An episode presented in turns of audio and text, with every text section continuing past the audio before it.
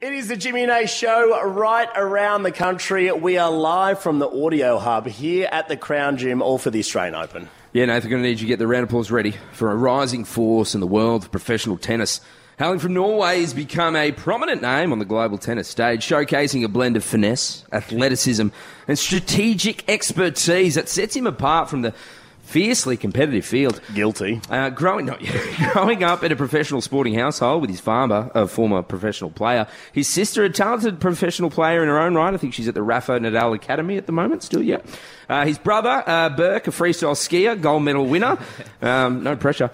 Uh, he's got a podcast called Talk. He loves his golf. Make sure you follow him at Casper underscore golfer. Shania Twain is a big fan, and he was named after the friendly ghost. Please welcome to the show, Casper Ruud! What we should have, because of course Shania Twain's a big fan of yours as well, Cass, but we should have started with "Let's Go, Girls." Yeah. is what we is what we should have done. ba, ba, ba, da, da, da, da. Let's go, Casper.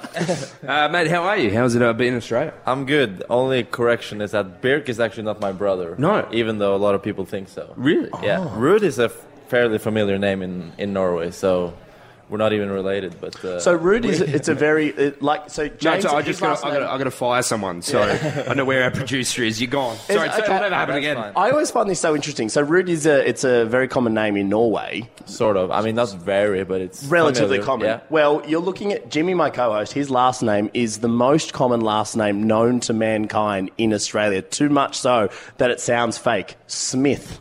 Oh, That's his last yeah, name, Smith. Smith. So Ruud is the Norwegian Smith. Yeah, I, yeah, almost. Yeah, kind of, yeah. I guess so. Uh, Where does that come from then? Because I've seen that online and people saying that. I, yeah, I think just it was. Uh, There was a, a there was a Norway Vogue article where I read that in. I think just like we congratulate each other on some stuff through like Instagram, and uh, we, we just said like "well done, brother" or something like this, thinking it's actually my brother, or but it's not actually my uh, bi- he's not my biological brother or any uh, any sort of uh, well he's a brother because he's a friend, but um, we're not brothers. Well, good to see you, brother. It's been, yeah, you heard Oh, it can't wait. first. Daily Mail tomorrow. Yeah. James Smith and Casper, they are brother. Also, why were you reading Norwegian Vogue?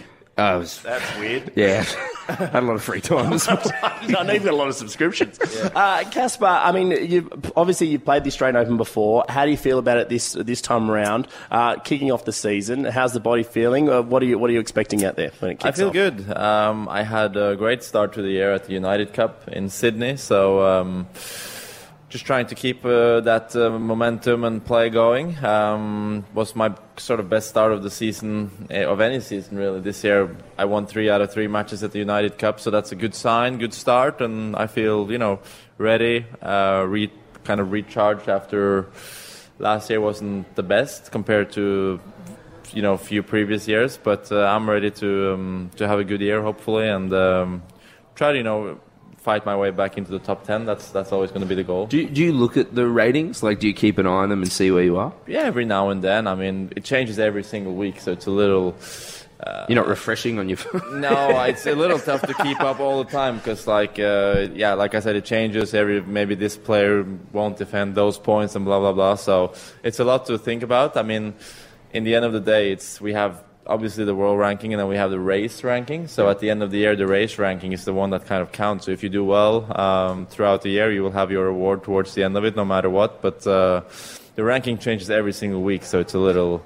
Confusing. Yeah, no, conf- I mean, I'm used to it, but it's just like it's a lot to follow every single week. But uh, you do want to be in the top ten, of course, as as I've had been in the previous, you know, two two and a half years. So it is a goal to come back there. How does your prep change coming into the Australian Open versus you know other Grand Slams when you when you're heading elsewhere around the world? It's a little different because we go here pretty early. We we go. I mean, I'm from Europe, so we leave right after Christmas, pretty much, and then um, so you're here for two three weeks. oh wow! So you before- been, how long have you been here for? I we got here the 26th of uh, December. Wow. So is that Not to, to acc- Melbourne, but to Sydney. to so. Sydney, right? Is that to like acclimatise and get get Yeah. ready for things, or Yeah, yeah, and then well, there are a few matches. I mean, I played my first match of the year the 30th of December, or the first match of the season. So, season starts very, very early. How did you go Um, off the back of Christmas? Did you yeah. have like some Christmas ham? Like were you, you know, were you a bit like jiggling around the court a little bit, or No, I didn't have ham for Christmas, so I think I uh, I did well not having too much ham. But uh, Yeah, it can be a bit tough, but um, it is what it is. I mean, it's nothing new. We've done it. I think this is my seventh trip down to Australia, Yeah. so it's um, it's always. I love coming here. I mean, the, the people are so helpful everywhere you go, and uh, it's you know it's summer, it's sunny and warm.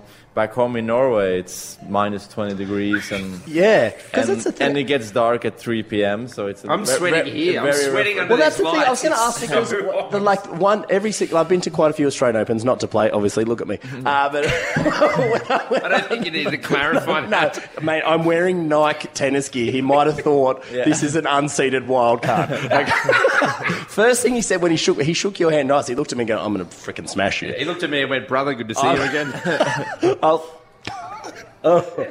Um, so I want to talk about the heat. Yeah. Because obviously the Australian Open known for being very hot, especially you know down in the Melbourne courts and everything. How do Yeah. you prepare for for a Grand Slam where the heat is such an aspect out there if you're playing a five setter? Yeah, well, I guess that's why we come here early to get used to the the heat and the you know it's not that humid down here, which is nice. I mean, you have certain places around where we play, like uh, in South America or Miami or whatever, where it can get really really humid, which is tough because you're just sweating, sweating, Sure. sweating. So it's a little drier heat here in uh, Melbourne, but some days it can get up to 40, which is just horrible. I mean.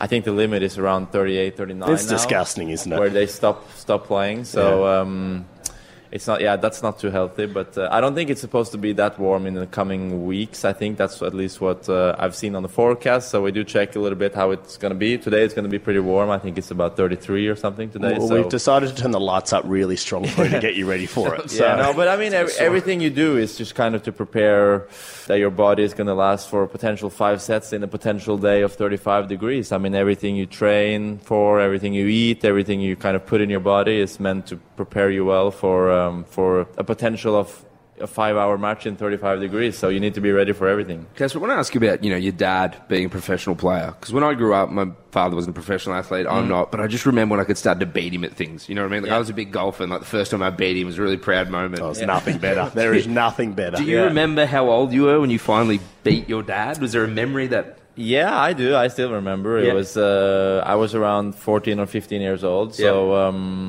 Oh, that's early.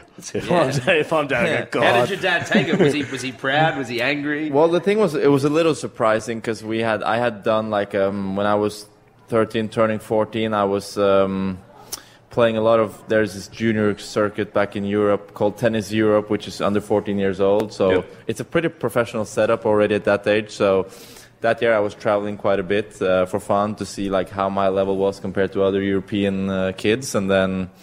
I played about 20 tournaments or so abroad, you know, outside Norwegian borders. So Yeah.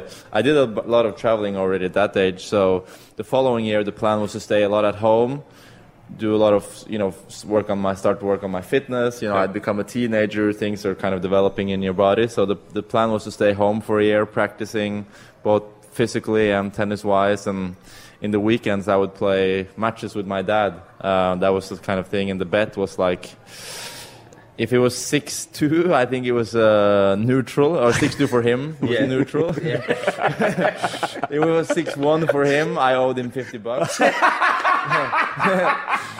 if it was six zero for him, I owed him hundred bucks. Okay. Um, if it was six three for him, I got fifty bucks. Okay. Six four for him, it was like fifty bucks each game. I Okay. kind of got, so it was Yeah. like competitive. So, how he- much money did you take off him? Yeah, I, I well, uh, I, that's the thing I don't remember now. But uh, Did you he, win in he beat, sets? yeah, he beat me the first couple of times, and then I actually beat him once at six two, which was like a bit surprising. He played, he played horrible, and I just like uh, Smashed him. Yeah, in a way, so it was almost like too easy that day because Yeah. he was. I don't know if he'd been to a dinner the day before or whatever, but uh, he was not uh, on, on his best day. So.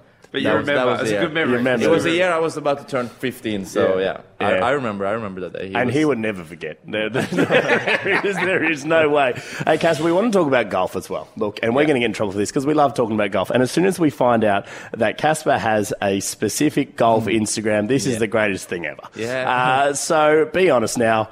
Do you like tennis or golf better? Oh, um, Golf, thought so. yeah. Uh, I, I mean, I've said plenty of times. I've had some interviews with like golf magazines and stuff, and I say like, there's almost, you know, there are few feelings uh, or few better feelings in the world than stepping on the first tee and you know getting ready for 18 holes. So, um, of course, winning big tennis matches, you know, is up there as well. But uh, you know, it's easier to enjoy four hours out on the golf course than four hours in a row on the tennis court. So uh, I don't know. It's tough to say, but I'm happy with the choice I made. Of course, uh, being a tennis player, but. Uh, you know, some nights I dream about being a professional golf player. I know it will never happen, but it, it is still a dream, like a childhood dream that lives within me. But um, yeah, mate, golf we've is been- very enjoyable.